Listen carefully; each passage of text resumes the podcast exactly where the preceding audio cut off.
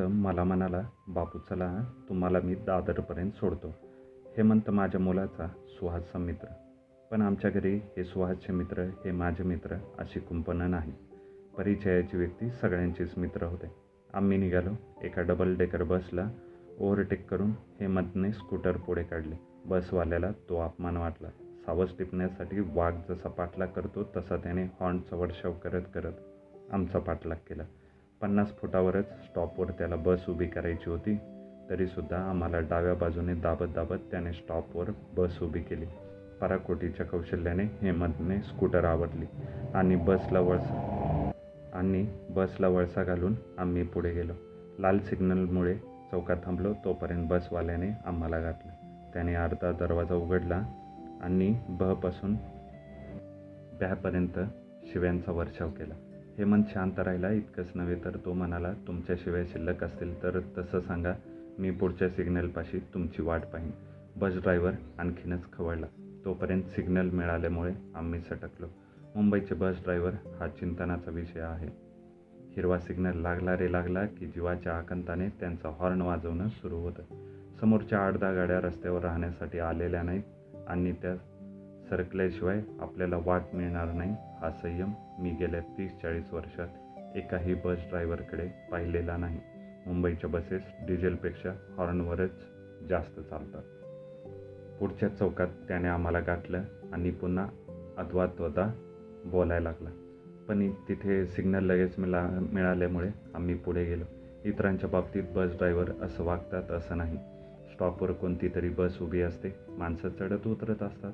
जेमतेम सहा इंचाचं अंतर उरेल इतक्याजवळ दुसरा ब बस ड्रायव्हर आपली बस उभी करतो. मागच्या बसमधले पॅसेंजर संख्येने कमी असले आणि कंडक्टरने निघण्याचा इशारा दिला तर पुढच्या बसमधले उतारू चढेपर्यंतसुद्धा त्याला दम निघत नाही. त्याचा हॉर्न वाजवण्याचा सपाटा सुरूच असतो. हॉर्नचा तगादा लावणारे इतर खाजगी मोटारवाले टॅक्सी रिक्षावाले स्कूटरवालेसुद्धा याला अपवाद नाहीत. अलीकडे अलीकडे तर दोन नंबरच्या लक्ष्मीपुत्रांच्या मारुती गाड्या आणि बापाच्या पैशावर चेंज करणारी तरुण पोरं तर चेव आल्याप्रमाणेच ड्रायव्हिंग करतात. त्यांच्या गाड्या एअर कंडिशनड असतात. काचा वर सरकवलेल्या असतात. मोठ्या आवाजात गाडीमध्ये हिंदी गाण्याचा धुमाकूळ चालू असतो. स्वतःच्या गाड्यांचे कर्कश आवाज त्यांनी स्वतःला कधीच ऐकू येत नाही ध्वनी प्रदूषणाशी जसा राज्यकर्त्यांचा संबंध नाही तसा यांचाही. प्रदूषण विरोधी पोस्टर्स चौका चौकातून लावली की सरकारचं काम संपलं. कारण हॉर्न वाजवला म्हणून एकाही गाडीवाल्याला ट्रॅफिक इन्स्पेक्टरने पकडल्याचं मी आजवर पाहिलेलं नाही. काही दिवसापूर्वी वर्तमानपत्रात एक बातमी वाचली होती. कुर्ल्याच्या एका हवालदाराने हॉर्नचा गोंगाट असह्य झाल्यामुळे स्वतःला गोळी घालून घेतली होती. दादर येईपर्यंत माझ्या मनात हेच विचार चालले होते. त्यात तुम्ही परदेशाचे दौरे करून आलात म्हणजे आपल्या देशात जे जे चालतं ते पाहून प्रचंड मनस्ताप होतो. त्याही गमतीपेक्षाची गोष्ट म्हणजे आपले भारतीय नागरिक जेव्हा परदेशी स्थायिक होतात तेव्हा तिथले नियम काटेकोरपणे पाळतात. रस्त्यावर थुंकतसुद्धा नाही. या देशातली सुद्धा माणसं आणि त्या देशातली सुद्धा माणसंच. लोकशाही तत्त्व म्हणून ठीक आहे पण देशाचा कारभार करायचा म्हणजे शिस्तीचा बडगा हवाच. जिथे संस्कारच नसतात तिथे बडगाच हवा. आपल्या स्वतःच्या घरात ज्यांना आपण रक्ताचे नातेवाईक मानतो तिथे सुद्धा काही गोष्टी मानासारख्या व्हायला हव्या असतील. तर घर चालवणाऱ्या माणसाला अधूनमधून रुद्रावतार धारण करावाच लागतो. आपल्या नवऱ्याला किंवा बायकोला किंवा आईवडिलांना आपण अमुक तऱ्हेने वागलो तर आनंद होणार आहे गैरसोय होणार नाही या समजुतीनं वागणारी माणसं फार थोडी. अनेक घरातून स्वतःचेच नातेवाईकसुद्धा सांगूनसुद्धा ऐकत नाहीत. असं काय घडत असावं? आणि तेही स्वतःच्याच माणसाकडून? कारण झोंडगिरीने वागलं तर ते खपवून घेतलं जातं ह्याची खात्री आहे म्हणून. ह्याच वृत्तीनं देशातली माणसं वागतात. बापू चला कुठेतरी कोल्ड्रिंक घेऊ हेमंत म्हणाला. आम्ही समोरच्याच हॉटेलमध्ये गेलो. कोल्ड्रिंकची ऑर्डर घेऊन हेमंत पुढे म्हणाला बोला मी त्यांच्याकडे नुसतं पाहत राहिलो. त्याने विचारलं काय पाहत आहे मी म्हणालो तुझ्या शांत स्वभावाचं आश्चर्य वाटतंय. तुझ्या जागी सुहास असता तर ड्रायव्हरला मारायला निघाला असता. हेमंत हसून म्हणाला ज्या दिवशी मी प्रथम वाहन हातामध्ये घेतलं त्या दिवसापासून मी काही बंधनं आपणहून स्वीकारली आहेत. रस्त्यावर आपण एकटे असतो. त्यात दोन चाकी वाहन म्हणजे सर्वात नगण्य वाहन. आपण चारही बाजूनी उघड्यावर असतो. म्हणून there is a no second chance life for survival टॅक्सीवाले रिक्षावाले ट्रकवाले आणि बसवाले ह्यांच्या मागे युनियन असते. म्हणून एका क्षणात चार पाच टॅक्सीवाले थांबतात आणि खाजगी गाडीवर तुटून पडतात. म्हणूनच आपल्यासारख्यांनी आपण जेव्हा एकटे असतो तेव्हा स्वतःचं रक्षण स्वतः करायचं असतं. कष्ट करून पैसे वाचून आपण वाहन घेतलेलं असतं ते चैनीपेक्षा गरजेपोटी असतं. आपण बडे बाप के बेटे नव्हेत बापाच्या पैशावर ऐश करणारी माझ्याच वयाची तरुण पोरं गाड्या किती बेफाम चालवतात हे तुम्ही पाहिलं असेल. मारुती कार्स रस्त्यावर आल्यापासून हे जास्त प्रकर्षानं जाणवायला लागलं आहे. ती मुलं वर प्यायलेली हसतात. हेमंतचे म्हणजे पहिले विचार आणि मारुतीवाल्यांबद्दलचं हे निरीक्षण ऐकून मी त्याचा हात हातात घेतला आणि तो हात थोपटत मी त्याला म्हटलं हे सगळं मान्य पण अकारण कोणी शिवी दिली? तर त्याच क्षणी मेंदूतली शिर उडत नाही का?